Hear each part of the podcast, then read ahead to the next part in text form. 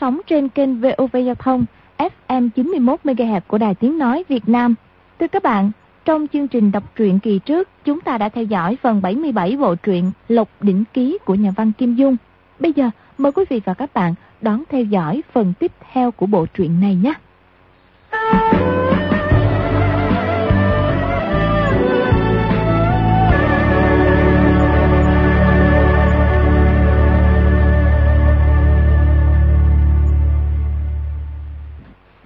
Bọn thị vệ ứng tiếng dân dạ, đang định khiêng hai cái xác ra ngoài. Đột nhiên ở cửa điện có bóng người chớp lên. Một người lẻn vào, thân pháp rất kỳ lạ, nhảy sổ lên xác vợ chồng họ Quy, kêu lớn. Cha, mẹ! Chính là Quy Trung. Mấy tên thị vệ dùng đao chém tới. Quy Trung lại không biết né tránh. Tất cả binh khí đều chém trúng người y. Chỉ nghe y thở hỗn hển nói. Mẹ, không có mẹ thì làm sao con đi được? Con đâu có biết được. Rồi ho khúc khắc hai tiếng, gục xuống chết luôn. Y nhất sinh không rời khỏi mẹ nửa bước, chuyện gì cũng được mẹ thu xếp lo toan cho. Lúc ấy rời khỏi cha mẹ, tay chân luống cuốn. Tuy đã chạy ra khỏi điện dưỡng tâm, nhưng rốt lại vẫn quay vào nương tựa cạnh cha mẹ. Tổng quản thị vệ Đa Long bước vào điện, quỳ xuống nói. Bác Hoàng thượng, thích khách trong cùng đã bị tiêu diệt, tiêu, diệt toàn bộ. Nhìn thấy trong điện máu tươi dương dãi, trong lòng quảng hốt, dập đầu nói. Thích cách làm kinh động đánh giá, nô tài nô tài đang chết. Khang Hy mới rồi bị Di Tiểu Bảo ôm lăn tròn một vòng, tuy vô cùng thảm hại, có chỗ tổn thất tới sự oai nghiêm, nhưng thấy người này liều mạng hộ giá, tấm lòng trung quân rõ ràng không còn nghi ngờ gì nữa, liền nói với Đa Long. Ở ngoài còn có người muốn hành thích Di Tiểu Bảo, người phải bảo vệ cho cẩn thận, không được rời y nửa bước lại càng không được để y rời cung. Sáng sớm mai sẽ có lệnh khác. Dạ, nô tài sẽ tận tâm bảo vệ di đô thống. Đêm nay hoàng thượng pháo kích thiên địa hội, sợ mình báo tin nên sai Đa Long canh giữ mình. Tiểu quá tự rất giảo hoạt. Loại người thô mãn như Đa Long không phải là đối thủ của y. Đa Long, người phái thêm nhiều người theo sát Di Tiểu Bảo, không được để y nói chuyện với người khác, cũng không được để y đưa vật gì ra khỏi cung. Nói tóm lại tình thế rất nguy hiểm, Người cứ đối xử với y như khâm phạm vậy. Dạ, hoàng thượng đối xử với bầy tôi thật là ơn đức tới cả chuyện nhỏ. Đa Long chỉ cho là hoàng thượng thương yêu Di Tiểu Bảo, không muốn thích khách có cơ hội làm hại y. Di Tiểu Bảo nói.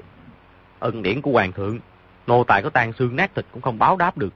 Trong lòng biết hoàng đế nói như vậy là còn chiếu cố thể diện cho mình, về sau còn có chỗ dùng mình. Khang Hy cười khẽ một tiếng nói ngươi lại thắng một gián rồi. Bắt đầu từ ngày mai, chúng ta sẽ chơi tiếp thôi. Cái bát bằng vàng của ngươi, cố bưng cho chắc, đừng đánh dở đó. Nói xong, bước ra cửa điện.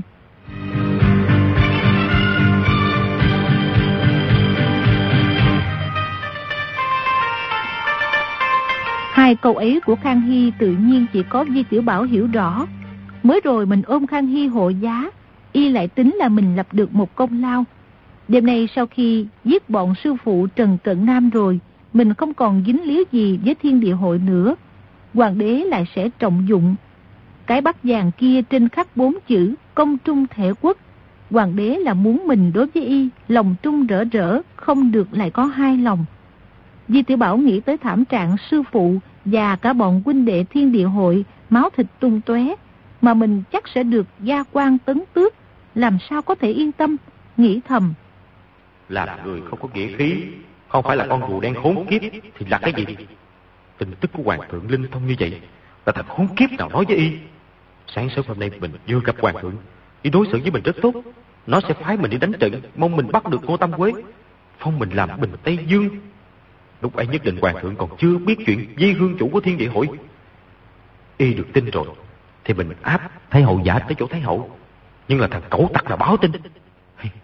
Có quá nữa là người của họ một dương phủ. Không thì là thủ hạ của tư đồ hàng phá dương ốc Nếu không thì tại sao những chuyện mình lấy trộm tứ tập về chương kinh Làm bạch long sứ của thần long giáo thì hoàng thượng lại không biết? Đa Long thấy y Mặt mũi đầu rỉ dáng vẻ quảng hốt Liền vỗ vỗ vai y Cười nói. Diệu huynh đệ Hoàng thượng sủng ái người như vậy Thì không biết kiếp trước người đã tu hành bao lâu. Trong triều bất kể là gì thân dương bối lạc, tướng quân đại thần nào, trước nay cũng chưa từng được hoàng thượng phái ngự tiền thị vệ bảo vệ đâu. Mọi người đều nói gì đô thống chưa đầy 20 tuổi là sẽ được phong tới tước công tước dương. Ngươi không cần lo. Chỉ cần không bước ra khỏi cung, một bước, thì cho chuột một phản tặc có thiên quân vàng mã, cũng không làm tốn được một sợi tóc của ngươi đâu. Ơn đức của hoàng thượng như trời cao đất dày, bọn ta là nô tài, phải tận tâm kiệt lực, bảo đáp ân điển của hoàng thượng. Thấy chung quanh có mấy mươi tên thị vệ muốn báo tin cho thiên địa hội, thì đúng là thiên nan dạng nan, nghĩ thầm. Phong dương phong công cái gì đó, lão tử cũng không cần. Thà là để tiểu hoàng đế đá vào mông mình một cước, chửi một câu, lăn quả trứng dịch thối. Từ nay không cho cư gặp mặt ta nữa. Lối bảo vệ này thì đúng là giết luôn cái mạng già của mình rồi. Dù quý đệ, hoàng thượng dặn ngươi không được tùy tiện đi lại. Thôi, cứ tới phòng ở của ngươi ngày trước á, uống rượu đi. Hay là tới phòng thị vệ, mọi người bồi tiếp ngươi gia xúc sắc chạy gián. Y biết gieo xúc sắc đánh bài cẩu là hợp ý Di Tiểu Bảo nhất. Di Tiểu Bảo chợt động tâm niệm, nói. Thái hậu sai ta một chuyện quan trọng phải làm lập tức. Xin ra đại ca đi cùng với ta. Việc sai sự Thái hậu giao đương nhiên phải làm lập tức. À, có điều à, nghiêm chỉ của hoàng thượng là muốn di huynh đệ ngàn vạn lần không được ra khỏi cung. chuyện này là làm trong cung thôi. Đại đại ca không cần phải lo. Chỉ cần không ra khỏi cung thì không có gì phải kiên kỵ. Di Tiểu Bảo sai bọn thị vệ lập tức khiêng chiếc kiệu của Thái Phi ra quả thiêu trường phía tây cửa thần vũ, nói Thái hậu đã dặn ai mở rèm kiệu ra thì cứ chém đầu. Chuyện thích khách tấn công vào kiệu Thái Phi, Cha Long và bọn thị vệ đều đã biết. Tuy không biết chân tướng bên trong, nhưng đều biết là một chuyện bí mật của Thái hậu, hồi hộp không yên. Nghe Di Tiểu Bảo nói phải khiêng tới quả thiêu trường đốt đi, đó là bỏ đi một mầm quả lớn bằng trời. Mọi người trong lòng đều lập tức cảm thấy như vừa buông được một khối đá nặng. Lúc ấy Đa Long đi cùng Di Tiểu Bảo, đưa chiếc kiệu tới quả thiêu trường. Trên suốt đường đi, máu tươi trong kiệu vẫn nhỏ xuống. Còn như người chết trong kiệu là ai, tự nhiên không ai dám hỏi nửa câu. Tới quả thiêu trường, bọn Tô Lạp tập dịch chất quỷ khô lên chung quanh chiếc kiệu, rồi châm lửa đốt. Di Tiểu Bảo tìm một mảnh gỗ, lấy than vẽ hình một con chim sẻ lên, hai tay ôm mảnh gỗ. Nhìn chiếc kiệu lầm rầm khấn. Xấu đầu đà, thấy hậu giả. Các người lúc sống không làm được vợ chồng, xuống năm cung sẽ làm vợ chồng ngàn năm vạn năm. Người giết các ngươi là ba người nhà họ Quy, bây giờ cũng đã chết rồi. Các ngươi đi trước thì họ đi theo sau. Nếu gặp nhau cầu nại hà, đại giọng hương, mọi người có thân thiết với nhau hen. Bọn Đa Long thấy y mấp mấy môi, đoán là y khấn vái cho vong hồn người chết được siêu sinh. Chỉ thấy y nhặt dài hòn đá chất thành một đống nhỏ, cắm mảnh gỗ xuống, cũng như một nén hương. Nào ngờ đó là ký hiệu của y để báo tin cho Đào Hồng Anh. Thấy chiếc kiệu và thi thể bên trong đều đã cháy thành tro, Di Tiểu Bảo trở về chỗ ở của mình trước kia. Đã sớm có bọn thái giám lấy lòng y, quét dọn sạch sẽ, đưa các thức rượu thịt và điểm tâm tới. Di Tiểu Bảo thưởng tiền cho họ, rồi cùng Đa Long và bọn thị vệ ăn uống, nói.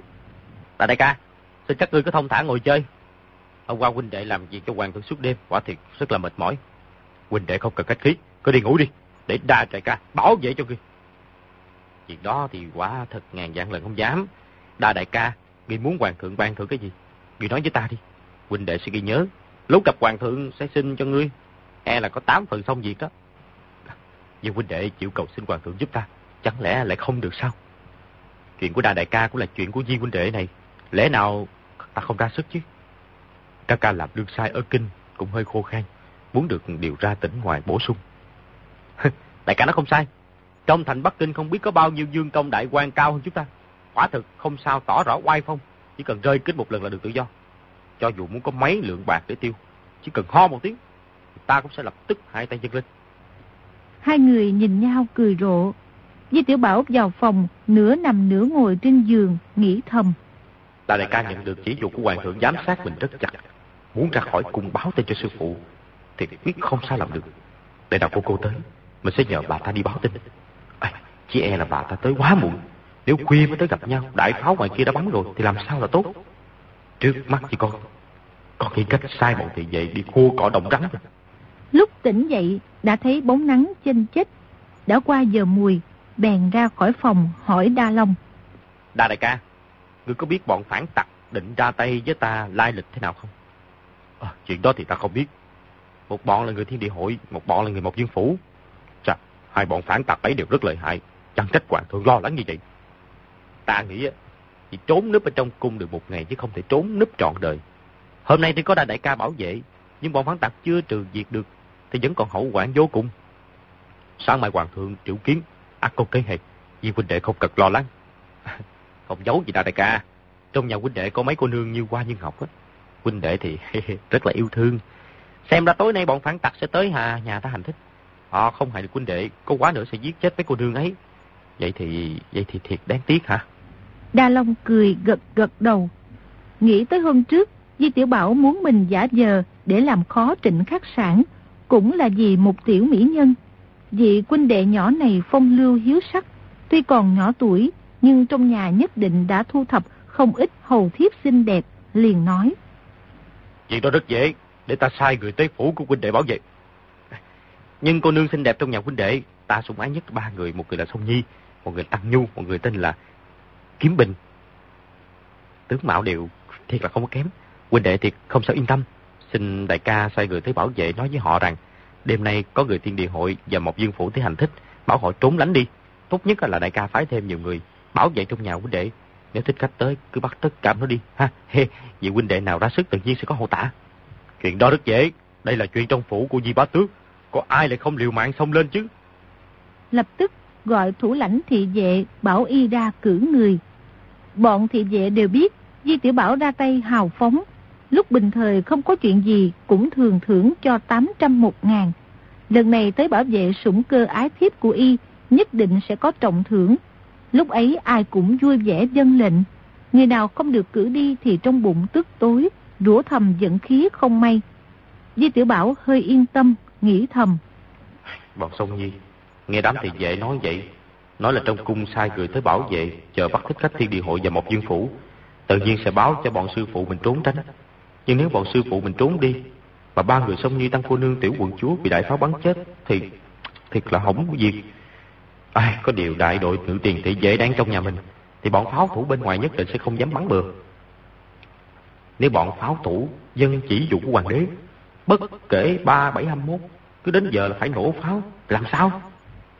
Tiểu quận chúa và Tăng Nhu thì cũng thôi, nhưng Song Nhi đối với mình tình sâu nghĩa nặng là người quan trọng nhất trong lòng, quyết không thể để nàng mất mạng. Chỉ là tiếng thoái lưỡng nan. Nếu bảo bọn thị vệ đưa Song Nhi ra ngoài, thì không có ai ở lại báo tin cho sư phụ và các huynh đệ. Nếu chỉ cứu Song Nhi, không cứu sư phụ, trọng sắc khinh bạn, thì lại là con rùa đen khốn kiếp. Nhất thời y đi vòng vòng trong phòng, không nghĩ ra cách nào hay.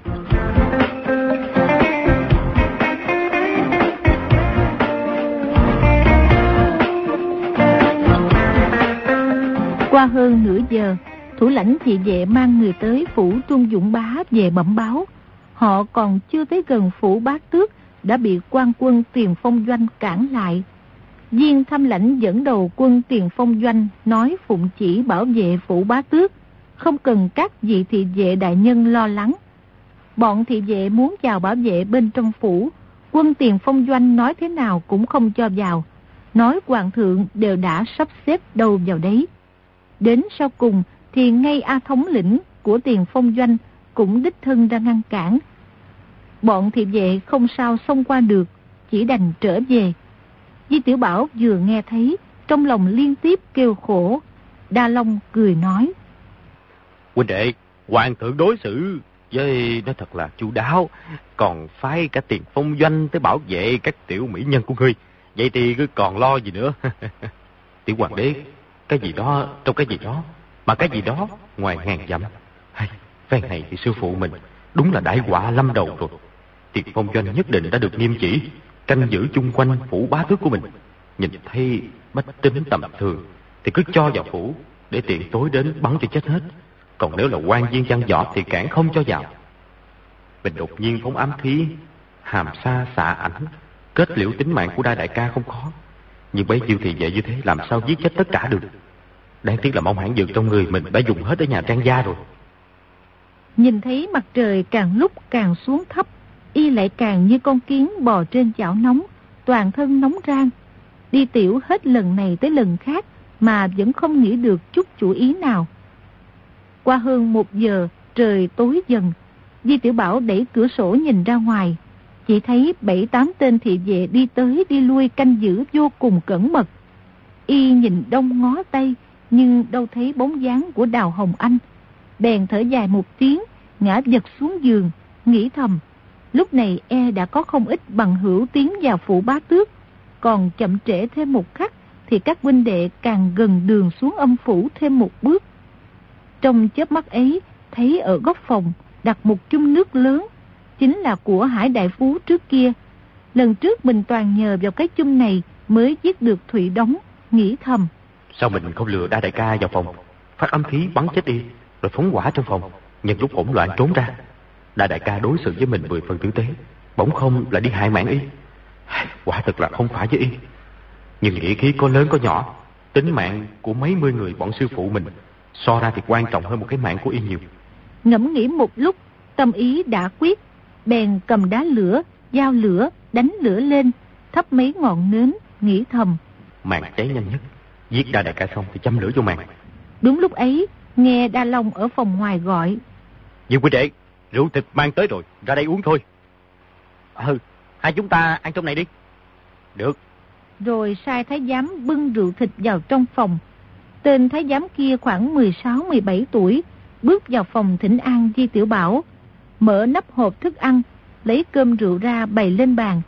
Di Tiểu Bảo trong ốc chợt lóe lên một tia sáng, đã nghĩ ra chủ ý, nói. Ngươi ở lại đây hầu rượu. Tên tiểu thái giám kia mười phần mừng rỡ, vốn biết Di Bá Tước trước kia đứng đầu, ngự thiện phòng.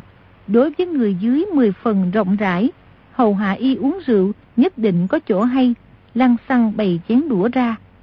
Đa Long bước vào phòng, cười nói. Quý đệ, ngươi không còn làm đương sai trong cung nữa, mà hoàng thượng không triệt bỏ gian phòng này của ngươi. Cho dù là thân dương bối lạc, hoàng thượng cũng không ưu đãi như thế. Đây không phải là hoàng thượng ưu đãi, hoàng thượng phải quản biết bao nhiêu chuyện đại sự trong thiên hạ, đời nào lại dính chấp vào những chuyện nhỏ nhặt như vậy. Nói thiệt ra thì huynh đệ quay lại ở chỗ này thật mười phần trái quy củ. Người khác thì trái quy củ, chứ huynh đệ ngươi thì không hề gì. Y biết tổng quản thái giám trong cung muốn lấy lòng Di Tiểu Bảo, ai cũng không muốn sai người tới ở chỗ này. Trong cung cũng có phòng, gian phòng này của Hải Đại Phú vừa không có gì tốt. Thái giám tiếp quản ngự thiện phòng, tự nhiên cũng có chỗ ở khác. Di Tiểu Bảo cười nói. Đại ca mà không nói tới thì huynh đệ cũng quên mất. Sáng mai phải báo cho Thái giám tổng quản triệt hồi gian phòng này đi. Chúng ta làm bề tôi ở ngoài, lại vào trong cung ở. Bị ngư sử đại nhân biết được, dân một tờ tham hạt thì không thú vị đâu. Hoàng thượng thích ngươi, ai mà quản được. À, mời ngồi, mời ngồi. Phòng này cũng chẳng có gì hay, chỉ là huynh đệ ở quen rồi, lại cảm thấy ở trong phủ bá tước ngoài kia không thoải mái lắm. Từ từ bước tới sau lưng y, rút thanh chủy thủ ra cầm ở tay, cười nói. Tám dĩa thức ăn này đều là những món huynh đệ thích. Ngư thiện phòng vẫn còn nhớ. Đại ca thử nếm bát đầu sư tử bột thịt cua này xem sao. Những món huynh đệ thích nhất định là rất ngon. Câu nói chưa dứt, đột nhiên thấy sau lưng bên trái lạnh buốt Nằm gục luôn xuống bàn không động đậy nữa. Nhát đao ấy không hề có tiếng động. Tên tiểu thái giám kia hoàn toàn không hay biết, vẫn đang rót rượu. Di tiểu bảo bước tới sau lưng y, lại nhẹ nhàng một đao đâm chết, rồi lập tức quay ra cài then cửa, mau lẹ cởi bỏ quần áo dày tất, chỉ để lại quần áo lót và tấm bối tâm hộ thân. Đổi mặc quần áo của tên tiểu thái giám, mặc quần áo của mình vào cho y. Hai người cao suýt soát bằng nhau, quần áo cũng chừa dặn. Sau đó y bế sát tên tiểu thái giám lên, đặt ngồi vào ghế, dùng chủy thủ lên, rạch bừa lên mặt tên tiểu thái giám một hồi, cắt cho ngũ quan nát bét cả ra. Y tay chân bận rộn, trong lòng thì nghĩ. Đại đại ca, ngươi là người thác đác. Thiên địa hội ta giết người thác đác là ăn cơm, không giết ngươi không được. Hôm nay làm hại tính mạng của ngươi, quả thật rất không phải. May mà thốt lại thế nào, ngươi cũng phải chết. Tôi hôm nay ta chạy trốn, sáng mai nhất định hoàng thượng sẽ chém đầu ngươi. Ngươi chẳng qua cũng chỉ chết sớm nửa ngày, cũng không phải là thiệt thòi lắm. Huống hồ ta giết ngươi, thì ngươi lại tuẫn chức và di công. Chứ nếu hoàng thượng chém đầu ngươi, thì ngươi ắt sẽ bị tịch biên tài sản, vợ con đều bị liên lụy. Không bằng chết sớm nửa ngày để người nhà được phụ tuất ấm phong. Nếu vợ bạn tính ra tính toán, thì quả thật ngươi còn chiếm tiện nghi nhiều lắm nghe. Nhưng Đa Long lúc bình thời đối xử với mình quả thực rất tốt, bất đắc dĩ phải giết y. Trong lòng rốt lại cũng mười phần áy náy, nhịn không được ứa nước mắt. Y lao lao nước mắt, xoay người nhìn tên tiểu thái giám, nghĩ thầm. Vì tiểu huynh đệ, ngươi khoác hoàng mã quải, trông rất quay vệ. Giống là ngươi có đầu thai, mười kiếp cũng không choàng được nữa tất hoàng mã quải. Cái mũ của bá tướng đại nhân thì chỉ một viên hồng bảo thạch kia thôi cũng đủ cho ngươi tiêu 17, 18 kiếp rồi. người thằng quan phát tài là gặp may lớn rồi. Năm xưa với tiểu bảo ta giả mạo làm tiểu quế tử, từ đó thăng quan tiến chức, làm tới quan lớn. Hôm nay ngươi giả mạo với tiểu bảo, từ nay trở đi có thăng quan tiến chức hay không thì còn phải xem bản lĩnh của ngươi. Trước kia mình giả làm tiểu thái giám, hôm nay lại để một tiểu thái giám giả làm mình. Chuyện nợ nần qua lại kể như xóa sạch. Tiểu quyền tử ơi tiểu quyền tử, ta cũng chẳng có gì không phải với ngươi. Y chỉnh đốn quần áo trên người, nhìn thấy không còn chỗ nào sơ hở, bèn cao giọng nói. Thằng nhỏ, ngươi đi ra đi, ở đây không cần ngươi hầu thả ta nữa. Năm lượng bạc này cho ngươi ăn kẹo. Đa tạ bá tước đại nhân. Ta và đa tổng quản uống rượu tâm sữa đây. Không ai được vào quấy đây. Thái giám ở trong cung vốn chỉ hầu hạ hoàng đế, hoàng hậu, phi tần, hoàng tử và công chúa. Nhưng các thái giám có chức vụ thì được tiểu thái giám hầu hạ. Trước nay vốn vẫn như vậy. Di tiểu Bảo tuy không còn làm thái giám, nhưng trước nay rất có quan thế trong cung. Là thái giám được lòng hoàng đế nhất. Gọi một tên tiểu thái giám hầu hạ rồi thưởng tiền, quả thật là chuyện rất bình thường. Bọn thị vệ ở ngoài nghe thấy, không ai đếm xỉa gì tới. Chỉ thấy cửa phòng mở ra, tên tiểu thái giám kia mang hộp đồ ăn bước ra, cúi đầu quay người đóng cửa lại.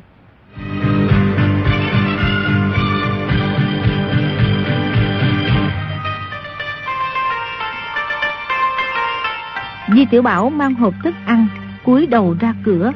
Thấy bọn thị vệ đang ăn uống, không ai để ý. Di Tiểu Bảo mừng thầm, nghĩ bụng.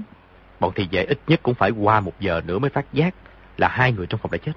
Chỉ cho là chi bá tước và đa tổng quản bị thích khách giết chết. Lúc ấy thì ai cũng quảng sợ. ra tới cổng lớn, chợt thấy mấy tên thái giám cung nữ mang đèn lồng dẫn đường, khiêng một chiếc kiệu tới. Chiếc kiệu này trang trí bằng lông đuôi gà rừng, gọi là tước kiệu. Thái giám đi đầu nói lớn. Công chúa giả đạo. công chúa sớm không tới, muộn không tới, lại tới đúng lúc này. Vừa vào tới phòng sẽ lập tức nhìn thấy Dây Tiêu Bảo mình bị người ta giết chết. Trong cung há lại không ầm ý trời long đất lỡ sao? Lúc ấy mà muốn ra khỏi cung thì thật là thiên nan dạng nan. Nhất thời tay chân luống cuốn, chỉ thấy chiếc kiệu dừng lại, công chúa Kiến Ninh trong kiệu bước ra, hỏi lớn. Tiểu quế tử ở trong kia phải không? Di Tiểu Bảo ngẩng đầu lên, bước tới hạ giọng nói. Công chúa, Di tức cha say rồi, để nô tài đưa công chúa vào. Ánh đèn không sáng lắm, công chúa không nhận ra y. Thấy bọn thị vệ trong phòng đều bước ra nghênh tiếp, nghĩ thầm. Sao lại đông người như vậy? Liền cau mày, xua tay trái một cái nói. Mọi người ra ngoài chờ đi.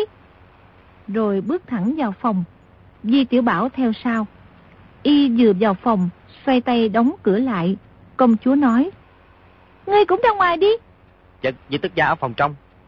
Công chúa bước mau vào, để cửa phòng ra. Chỉ thấy Di Tiểu Bảo và Đa Long nằm phục xuống bàn. Rõ ràng đã uống quá say, bèn câu mày quát. Còn chưa mau đi ra hả? Di Tiểu Bảo hạ giọng cười nói. Nếu ta ra ngoài thì không đốt được quân giáp mây. Công chúa giật mình, quay đầu lại nhìn. Dưới ánh đèn rõ ràng thấy Di Tiểu Bảo đứng sau lưng mình. Bất giác vừa sợ vừa mừng. A một tiếng nói. Ngươi, đi làm gì vậy? Đừng có lớn tiếng. Công chúa nhìn nhìn y, lại nhìn nhìn Di Tiểu Bảo nằm phục trên bàn, hạ giọng hỏi.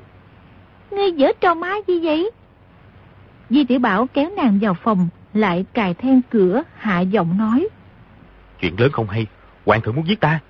Hoàng đế ca ca đã giết phòng mã, tại sao lại muốn giết cả ngươi? Nếu, nếu y giết ngươi, ta sẽ liều mạng với y.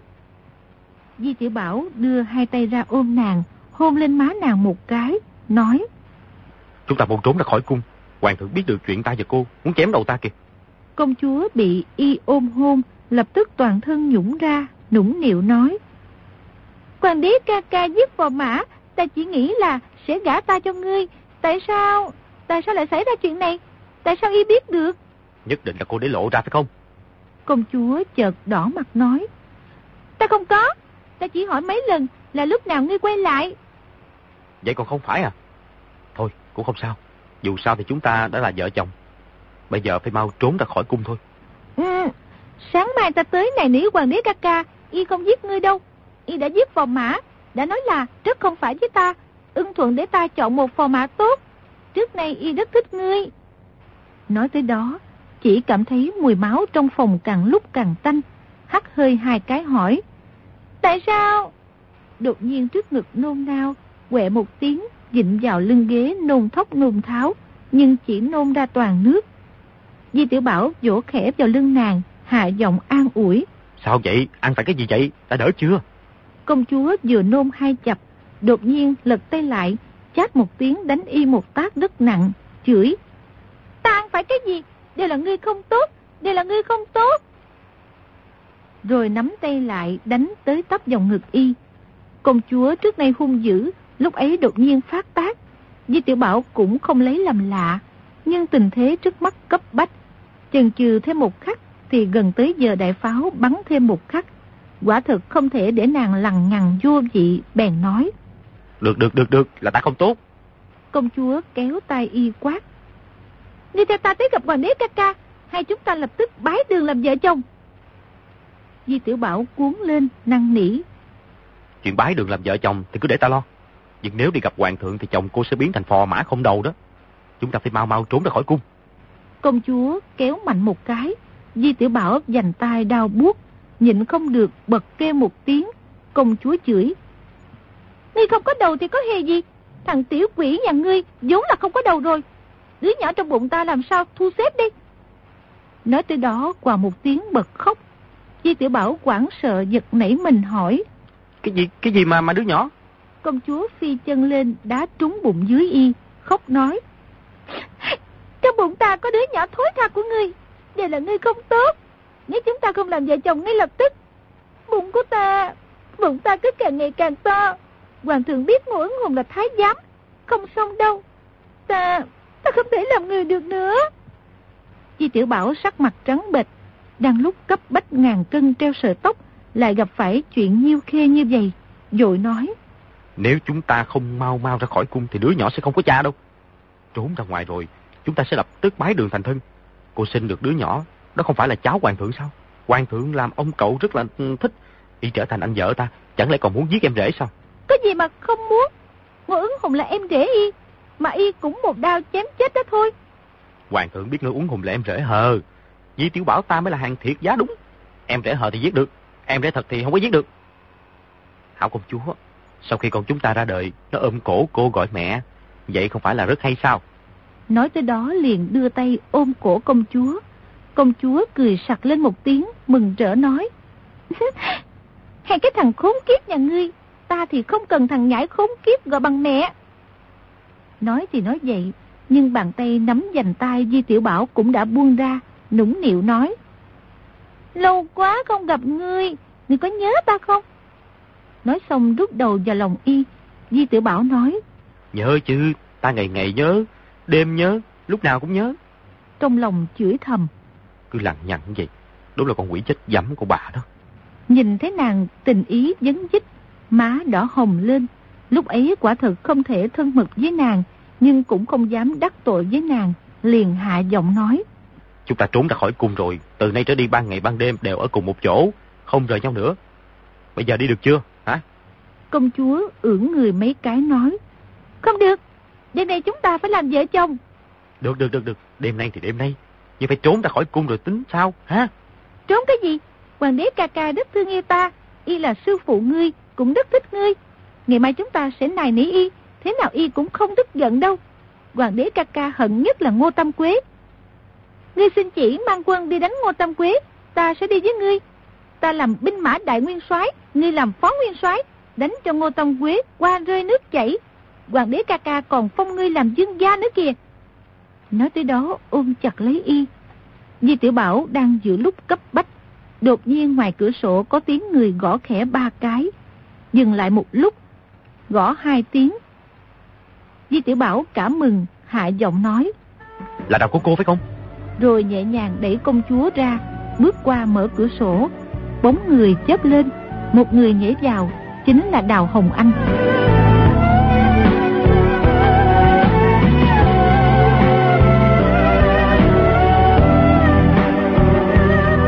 Hai người phụ nữ gặp nhau đều giật nảy mình. Đào Hồng Anh hạ giọng gọi. Công chúa. Công chúa tức giận nói. Ngươi là ai? Tới đây làm gì? Vừa xoay chuyện ý nghĩ đã nổi cơn ghen, nghĩ thầm đêm hôm khuya khoắt. Cung nữ này lại từ cửa sổ nhảy vào phòng tiểu quế tử, vậy thì còn làm chuyện gì tốt đẹp nữa. Nhất định là người tình của y không còn nghi ngờ gì. Tuy Đào Hồng Anh đã lớn tuổi, nhưng nghĩ tới tiểu quế tử đối với loại cung nữ vừa già vừa xấu này cũng tằng tiệu, càng không thể tha thứ được. Nàng đang lửa tình bùng cháy, lại bị cung nữ này phá hỏng chuyện hay, lại càng tức giận như điên, cao giọng quát. Ngươi! Di tiểu Bảo đã sớm đề phòng, đề nào để nàng gọi hai tiếng người đâu ra miệng, bèn đưa tay bịt mồm nàng lại. Công chúa dùng lực dãy ra, lật tay chát một tiếng đánh Di Tiểu Bảo một phát. Di Tiểu Bảo trong lúc quảng hốt, tay phải giữ chặt cổ nàng, ra sức bóp lại chửi. Ta bóp chết ngươi! Công chúa lập tức hơi thở tắt nghẽn, tay chân dãy dụa rối lên. Di Tiểu Bảo tay trái lật lại, đập vào đầu nàng hai quyền. Đào Hồng Anh thấy y lớn mật đánh công chúa thì cả kinh.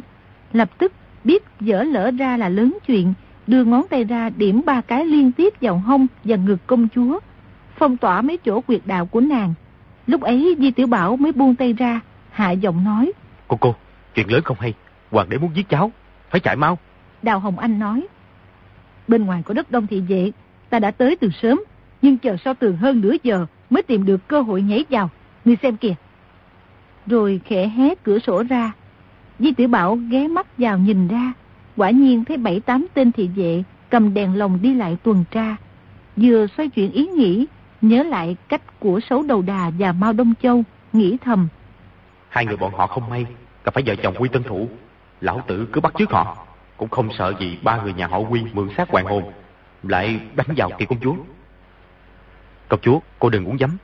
Bà ta là cô của ta, tức là em gái của cha ta, chị gái mẹ ta, không cần nổi nóng bậy, ha?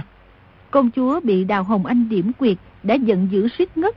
Nghe Di Tiểu Bảo nói mấy câu ấy, trong lòng lập tức hòa quảng trở lại, cũng không nghĩ em gái của cha và chị gái của mẹ không thể là một người. Tóm lại người phụ nữ này không phải là người tình của tiểu quế tử, thế thì không có chuyện gì. Lúc ấy trên mặt lộ vẻ tươi cười nói. Vậy thì bao thả ta ra. Di Tiểu Bảo muốn lấy lòng nàng, bèn nói. Cô là vợ ta, mau chào cô cô đi. Công chúa rất vui vẻ, lại kêu một tiếng. Cô cô! Đào Hồng Anh không hiểu gì hết, nhìn thấy hai người mới đánh nhau, tại sao công chúa lại gọi mình là cô cô? Di Tiểu Bảo nói. Cô ra gọi khiên kiệu vào phòng, sau đó bỏ người ra ngoài. Đóng cửa lại, ta và cô cùng ngồi lên kiệu, chúng ta trốn ra khỏi cung, sẽ lập tức bái đường thành thân. Lúc bái đường nhất định phải có một người trưởng bối bên cạnh mới được. Cô của ta là trưởng bối, cô thấy được không? Công chúa cảm mừng, mặt đỏ ửng lên, hạ giọng nói. Tốt lắm. Di Tiểu Bảo đẩy vào lưng nàng, thúc giục. Đi đi mau, đi mau, đi mau. Công chúa bị y thôi thúc, cũng không chờ quyệt đạo trên người được giải khai, bèn bước ra cửa gọi. Khiên kiệu vào phòng. Một bọn thái giám cung nữ đều cảm thấy ngạc nhiên, nhưng trước nay vị công chúa này hành sự luôn rất bất ngờ. Lúc bình thời sai làm chuyện gì, nói chung là ít giống thường tình mà rất lạ lùng.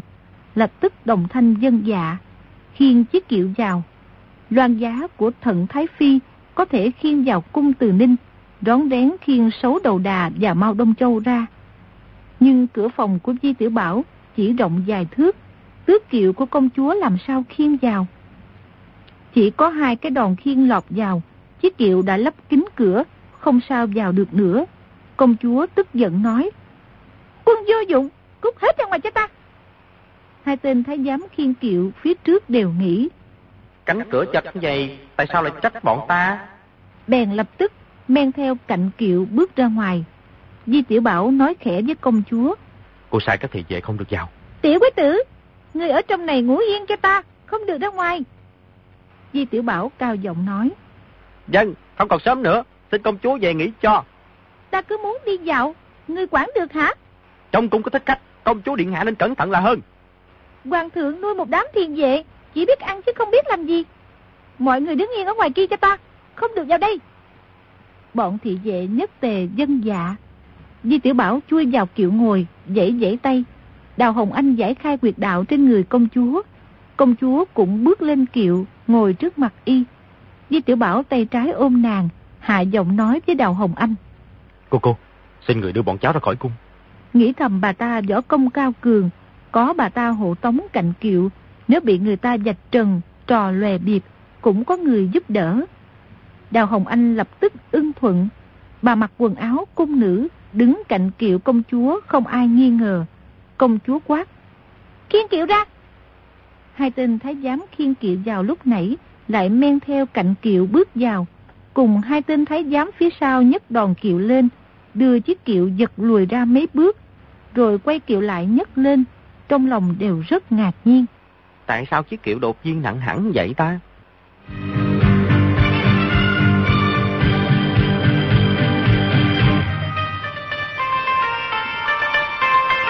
Công chúa nghe lời Di Tiểu Bảo, sai ra cửa thần vũ. Tước kiệu tới cửa thần vũ, thì về ở cửa cung. Thấy tước kiệu của công chúa muốn nửa đêm ra khỏi cung, bước lên hỏi han. Công chúa trong kiệu nhảy bật ra quát. Ta muốn ra khỏi cung, mau mau mở cửa. Đêm ấy thì về lãnh bang canh giữ cửa thần vũ là Triệu Tề Hiền. Y lập tức không lưng làm lễ, tươi cười nói. Bẩm Điện Hạ, đêm nay trong cung có thích khách gây rối loạn. Không được yên ổn lắm, xin Điện Hạ chờ sáng sẽ ra khỏi cung. Ta có việc cấp, sợ gì thích khách. Triệu Tề Hiền vốn không dám trái lời, nhưng biết phò mã đã bị giết, công chúa ban đêm ra khỏi cung, biết đâu có liên quan gì tới việc Ngô Tam Quế tạo phản. Sáng mai tra xét ra, không khỏi bị liên lụy rất lớn. Liên tiếp thỉnh an, chỉ là không chịu ra lệnh mở cửa. Quả thật bị công chúa thúc bách, liền nói. Nếu đã như vậy thì xin để đô tài đi thỉnh thị đa tổng quản. Xin công chúa đợi một lúc, đô tài thỉnh thị xong sẽ lập tức trở về mở cửa cung. Di Tiểu Bảo trong kiệu thấy công chúa cứ nổi giận, mà Triệu Tề Hiền thì nói thế nào, cũng không chịu mở cửa cung, lại muốn đi tìm Đa Long. Thế thì chuyện đã hỏng lại càng hỏng. Lúc nguy cấp bèn nói. Triệu Tề Hiền, người biết ta lại không? Triệu Tề Hiền làm việc dưới trướng y đã lâu, tự nhiên nhận ra giọng y, vừa sợ vừa mừng, dội nói. Là Di Phát Tổng quản. Ừ. Di Tiểu Bảo nói xong, rồi trong kiệu thò đầu ra, dễ dễ tay. Triệu Tề Hiền rồi bước tới gần. Di Tiểu Bảo hạ giọng nói. Tại dân mật chỉ của Hoàng thượng đi làm một chuyện đại sự cơ mật. Chỉ cần lộ mặt ra là hỏng chuyện. Vậy thế Hoàng thượng sai ta ngồi trong kiệu công chúa, nhờ công chúa che giấu đưa ta ra. Triệu Tề Hiền vốn biết y rất được Khang Hy tin yêu, hành sự thần xuất quỷ nhập, càng không nghi ngờ gì, dội nói. Dạ dạ dạ, tiên chức sao mở cửa lên. Di Tiểu Bảo linh cơ nhất động, hạ giọng nói. Người có muốn thăng quan phát tài không? Triệu Tề Hiền làm việc với quyền y, trong mấy năm đã thăng lên hai cấp, tiền bạc cũng đã phát được hai dạng lượng. Lúc trong bụng mừng rơn, dội quỳ xuống thỉnh an nói. Đã tạ phó tổng quản tai bồi, phó tổng quản có việc gì sai kiến, thì ti chức vụ có phải tan xương nát thịt cũng không từ chối. Câu này là ngươi tự nói ra nha. Đại pháo mà bắn là ngươi tan xương nát thịt. Ngươi đã nói là không từ chối thì đừng có trách ta. Nè, có một bọn phản tặc câu kết với Ngô Tâm Quế. Hoàng thượng đã có diệu kế. Bây giờ đã lừa được bọn họ tụ hợp trong phủ bá tước của ta. Hoàng thượng sai ta đem nhân mã tiền phong doanh tới Bắc Kinh. Tiền phong vốn bất hòa với kiều kỳ doanh chúng ta. Ngươi có biết tại sao hoàng thượng lại muốn ta dẫn đầu tiền phong doanh không? Tây chắc rất ngu xuẩn, quả thiệt không biết chuyện ấy. À thống lãnh tiền phong doanh câu kết với Ngô Tâm Quế. Hoàng thượng muốn nhân dịp một quẻ lưới quét sạch. Công chúa là con dâu của Ngô Tâm Quế. Họ vừa gặp công chúa sẽ không nghi ngờ gì nữa. À thì ra là vậy. Thì không ngờ A thống lãnh là dám đại nghịch bất đạo. Chuyện này có quá nữa cũng là di phát tổng quản điều tra ra, lập nên công lớn. Công lao này là hoàng thượng sắp xếp, giao vào tay ta thôi. Chúng ta là hảo huynh đệ, có quan thì cùng thăng, có tài thì cùng phát. Người dắt 40 tên thị vệ theo ta cùng lập công thôi. Triệu Tề Hiền cảm mừng, luôn miệng cảm tạ, dội mời công chúa lên kiệu. điểm 40 tên thị vệ ngày thường dỗ mông ngựa mình, nói dân mật chỉ làm việc, mở toan cửa thần vũ, hộ tống tước kiệu của công chúa ra cung. Sai 60 tên thị vệ còn lại canh giữ chặt chẽ. Di Tiểu Bảo nói, Cửa cung này từ đêm nay trở đi bất kể thế nào cũng không được mở ra. Trừ phi đa tổng quản và ta ra lệnh. Nếu không thì bất kể là ai cũng không cho ra. Triệu Tề Hiền quay đầu truyền lệnh của Di Tiểu Bảo. 60 tên thị vệ giữ cửa cung đồng thanh dân dạ. Di Tiểu Bảo cười thầm. Lão tử đi chuyến này thì không bao giờ quay trở về nữa. Không biết hồn ma của đa tổng quản có về truyền lệnh mở cửa cung không? Đồng mạo Nhi Hồ Đồng cách Hoàng Cung không xa lắm. Đoàn người đi không bao lâu đã tới phủ Trung Dũng Bá. Trên đường Di Tiểu Bảo tim đập thình thịch, chỉ sợ đi được nửa đường phía trước đã có tiếng pháo nổ vang trời. May là Thủy chung vẫn im lặng không có tiếng động nào.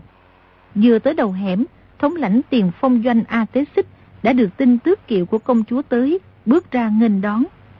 Công chúa trong kiệu được Di Tiểu Bảo vừa ôm ôm ấp ấp, vừa dặn dò kỹ lưỡng nên làm thế nào. Nghe A Tế Xích báo danh nghênh đón, lập tức từ trong kiệu thò đầu ra nói. A thống lãnh, hoàng thượng có mật chỉ, công việc giao cho ngươi đêm nay mười phần quan trọng, ngươi đã chuẩn bị xong hết chưa? A Tế Xích không lưng nói. À dân, đã chuẩn bị xong cả rồi ạ. À. Số đại pháo kia cũng đã sắp xếp ổn thỏa cả rồi chứ. À dân, là Nam Hoàng Nhân, đại nhân đích thân chỉ huy. Di Tiểu Bảo trong kiệu nghe thấy rất rõ, nghĩ thầm. Hoàng thượng quả nhiên không lừa mình. Lão quỷ Tây Dương Nam Hoàng Nhân này đích thân tác xạ thì làm sao mà bắn không trúng. Hoàng thượng phân phó, bảo ta vào phủ bá tước là một việc, ngươi theo ta vào thôi. Bẩm điện hạ, đã sắp đến giờ rồi, bây giờ không thể vào nữa. Cái gì mà không thể vào? Đây là thánh chỉ, ngươi dám chống hả? À, đô tài không dám, có điều có điều, quá thực rất là nguy hiểm, điện hạ tấm thân ngàn vàng. Di Tiểu Bảo trong kiệu hắn giọng một tiếng, Đào Hồng Anh sấn lên một bước, phóng chỉ ra như gió điểm vào ba chỗ quyệt đạo trên hông và nách A Tế Xích. A Tế Xích la quảng một tiếng, nửa người trên đã không động đậy gì được, lập tức sau lưng lạnh buốt, kế đó đau nhói lên. Một thanh lợi đao đã rạch đứt một đường dài. Lúc ấy quảng sợ hồn phi phách tán, hoàn toàn không hiểu gì sao. Công chúa nói, Mật chỉ của hoàng thượng, nếu ngươi không phụng chỉ, sẽ lập tức xử chém, còn xử chém cả nhà, tịch biên gia sản nữa. A Tế Xích rung lên nói, À, dân, dân, dân, dân.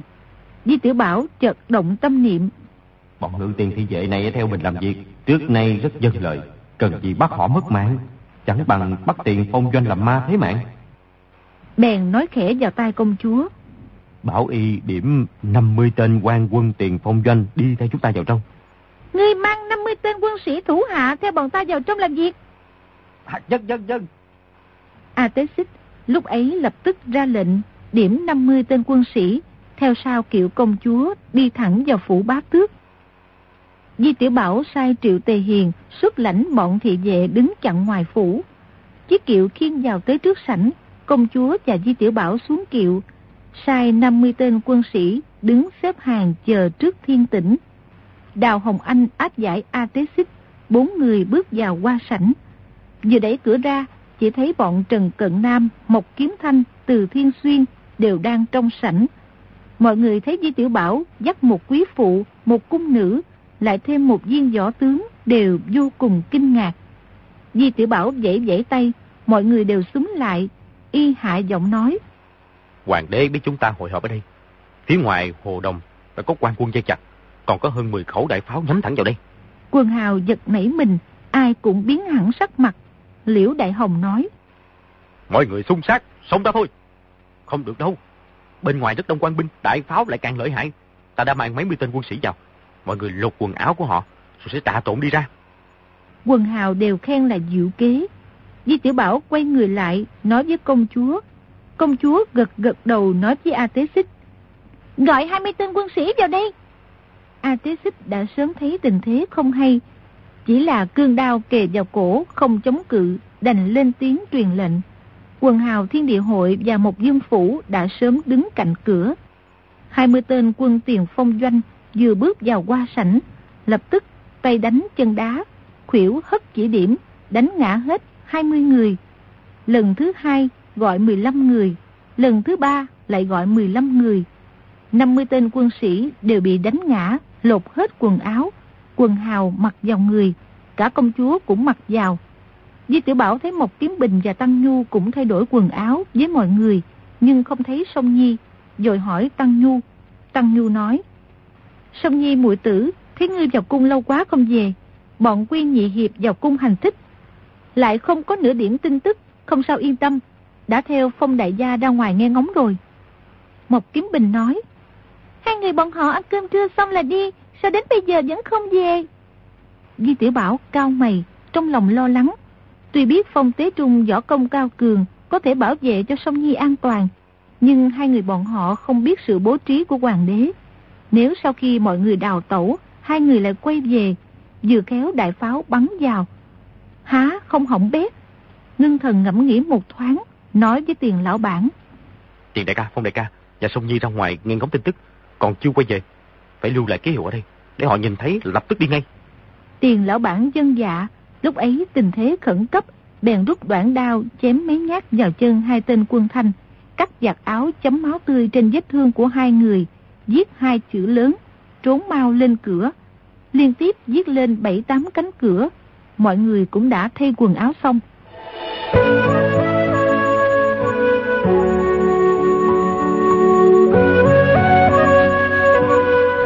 Tiểu Bảo dẫn mọi người ra chuồng ngựa, dắt ngựa ra.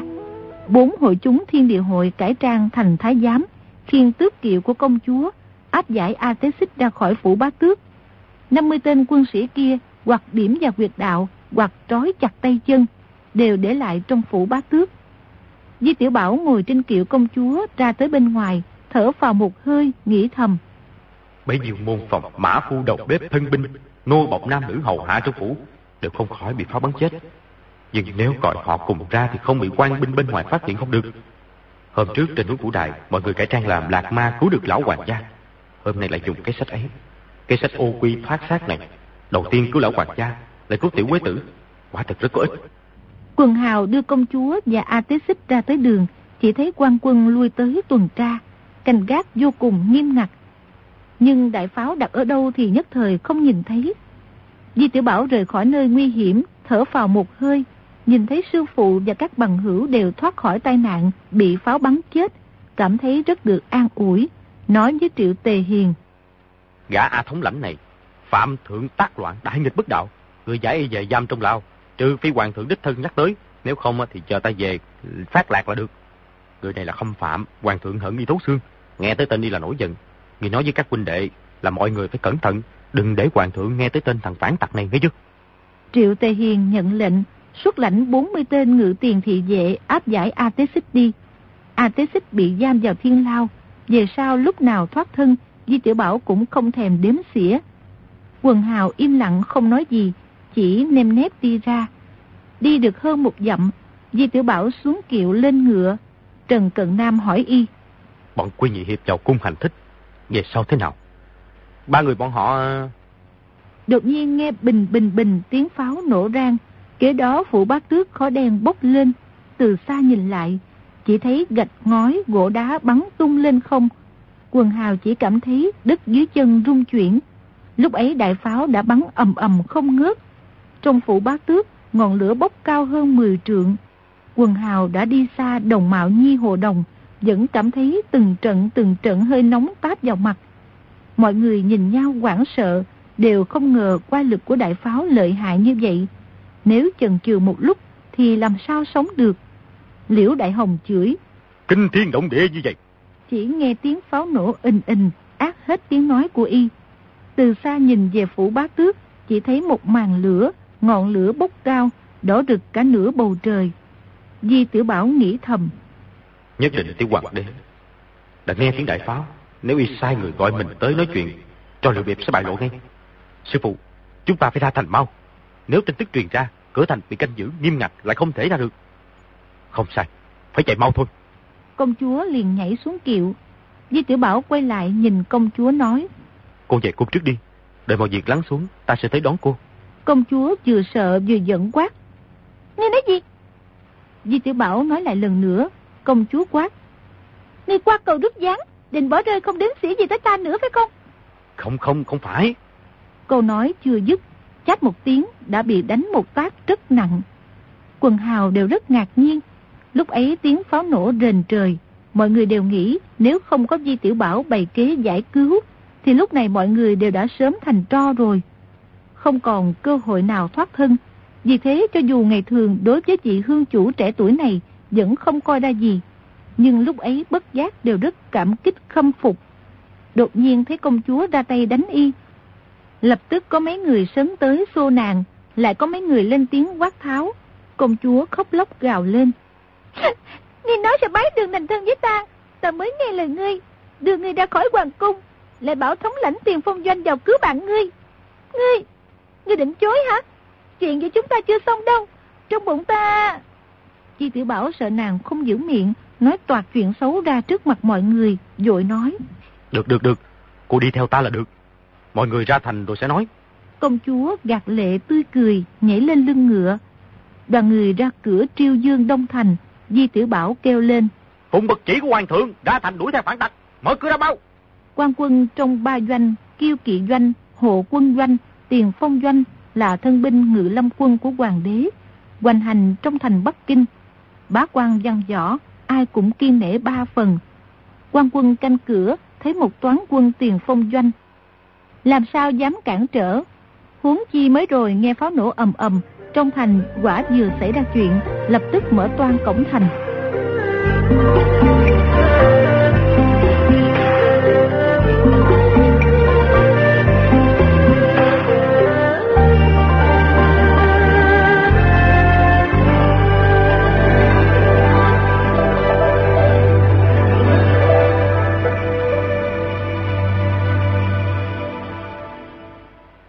bạn thân mến, chúng ta đã theo dõi phần 78 bộ truyện Lộc Đỉnh Ký của nhà văn Kim Dung. Mời quý vị và các bạn đón theo dõi phần đọc truyện tiếp theo cũng được phát sóng vào đêm mai trên kênh VOV Giao thông FM 91MHz của Đài Tiếng Nói Việt Nam. Và các bạn cũng hãy gửi những ý kiến của quý vị và các bạn vào địa chỉ email quen thuộc đọc truyện vovavonggmail.com. Còn bây giờ thì nhóm thực hiện chương trình xin phép nói lời chào tạm biệt. Chúc quý vị và các bạn một đêm ngon giấc.